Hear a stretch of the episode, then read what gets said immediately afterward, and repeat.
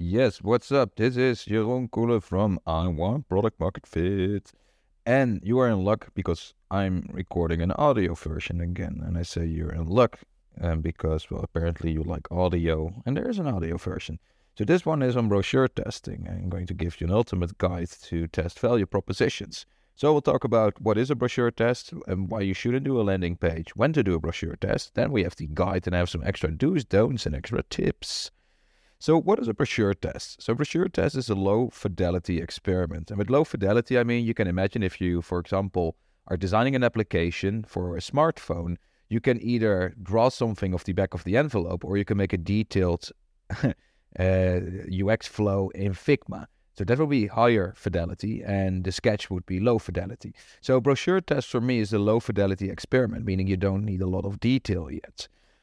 Uh, you make a brochure and or a flyer and you bring it to an interview. And by letting your interviewees respond to your ideas, you will learn more than just interviewing. I think a brochure test is great because they are created faster. Like even first time founders can do it in like one hour. Uh, so that allows for quick iterations, uh, meaning if you bring one of these brochures to an interview and something is not clear, you can update it. Um, a brochure focuses you to focus on the content and the language of what you're trying to communicate to your potential customer rather than the technology. So I see a lot of first time founders turn, uh, frolicking about in all these landing page tools, not really focusing on what to communicate, but make, picking the font, etc. Um, and a brochure test is something that weeds out bad ideas for landing page design.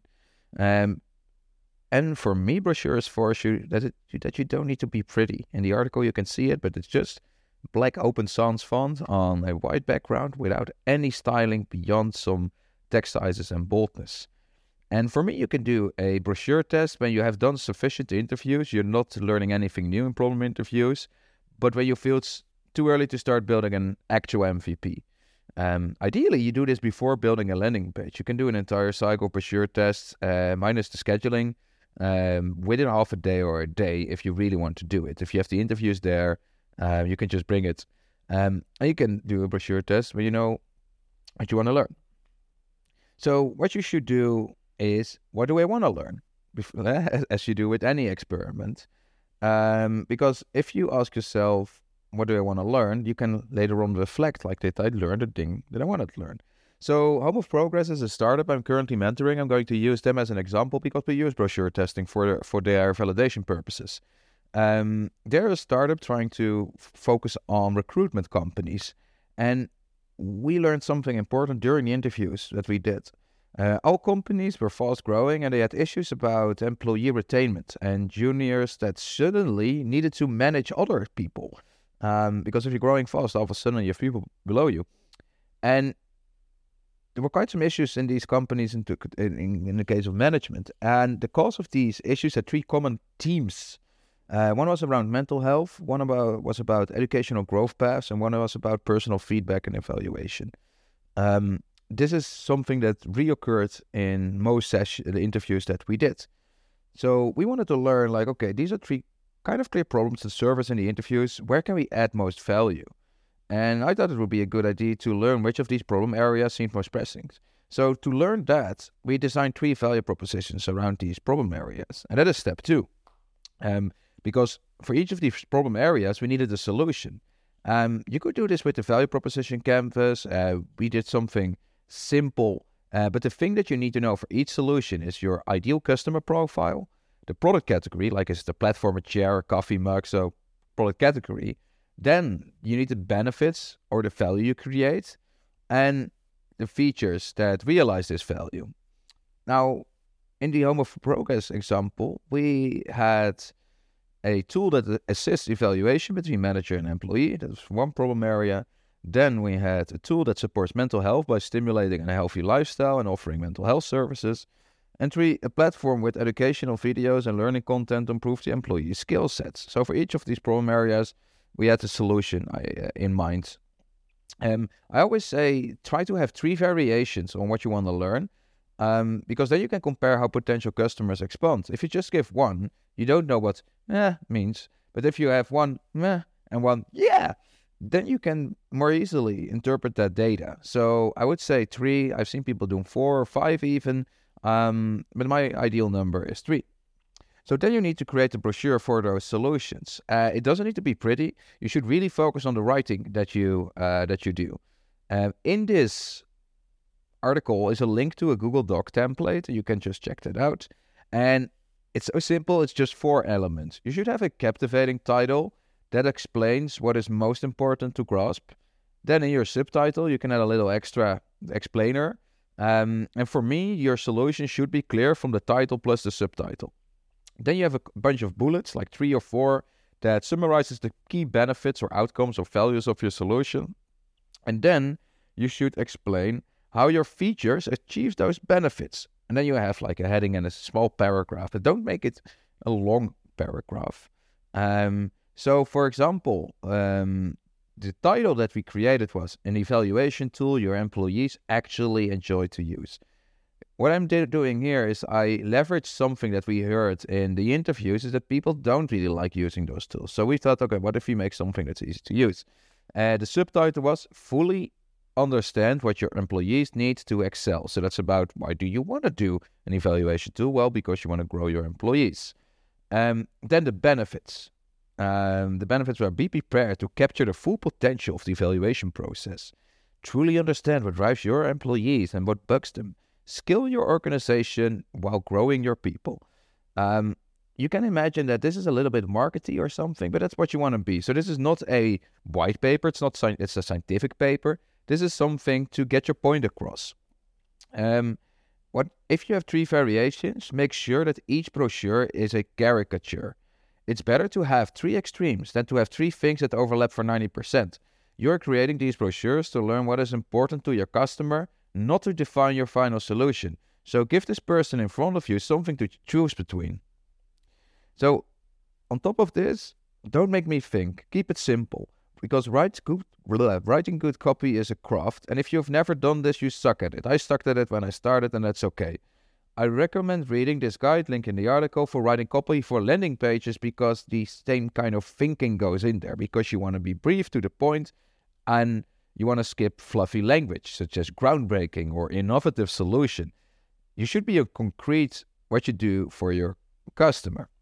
For example, and this is uh, this is Julian Shapiro's example. So if you would write something for Duolingo, what they what he suggests to do is to think about what bad alternatives are there to Duolingo? And then and every benefit that you provide should tackle that thing.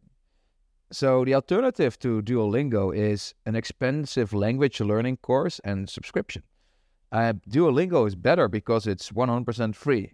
And then you turn that 100% free into something that you would put on a brochure. And the example he gives is learn a new language for free. Um, so another example here, and then I will just refer to the article. Um, in-person learning courses with long-time commitments. That is something that you could do in person learning courses. Um, but Duolingo is better because it's flexible language learning at your own pace. And then he translates that into something to put on the brochure.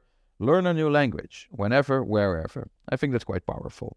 So it can be tempting to make the brochure straight away, but sometimes it helps to start in Miro or somewhere else and to fully focus on copy. So make these lists, dump those ideas of your solution, but also the bad alternatives. So what what what are they currently using, and what why is your solution better? Uh, with bad alternatives, also think about that it does not necessarily need to be an actual solution. Sometimes people have workarounds, and you can also tackle those pains. Now, if you have the copy, and there's a bunch of examples in the article, um, you should understand how people use your brochure because people are not machines. Their eyes will be all over the place, but most likely they will follow the pattern of first scanning the header and then maybe the subtitle and then glance the rest. So that's why you only have like the first two sentences to immediately get the point across. Um, then, how do you use the brochure? Um, this is maybe a little bit easier to explain in audio because the previous section felt a little weird. so brochure tests are great at the end of problem interviews, and you can do this in face-to-face meetings and on Zoom calls. So you put it on the table at the end of the problem interview, and you should help them to think out loud. Uh, show them one by one, and at the end of it, you ask for a favorite brochure. Most important thing is don't explain your brochure. Let them struggle. Make it awkward. It's okay.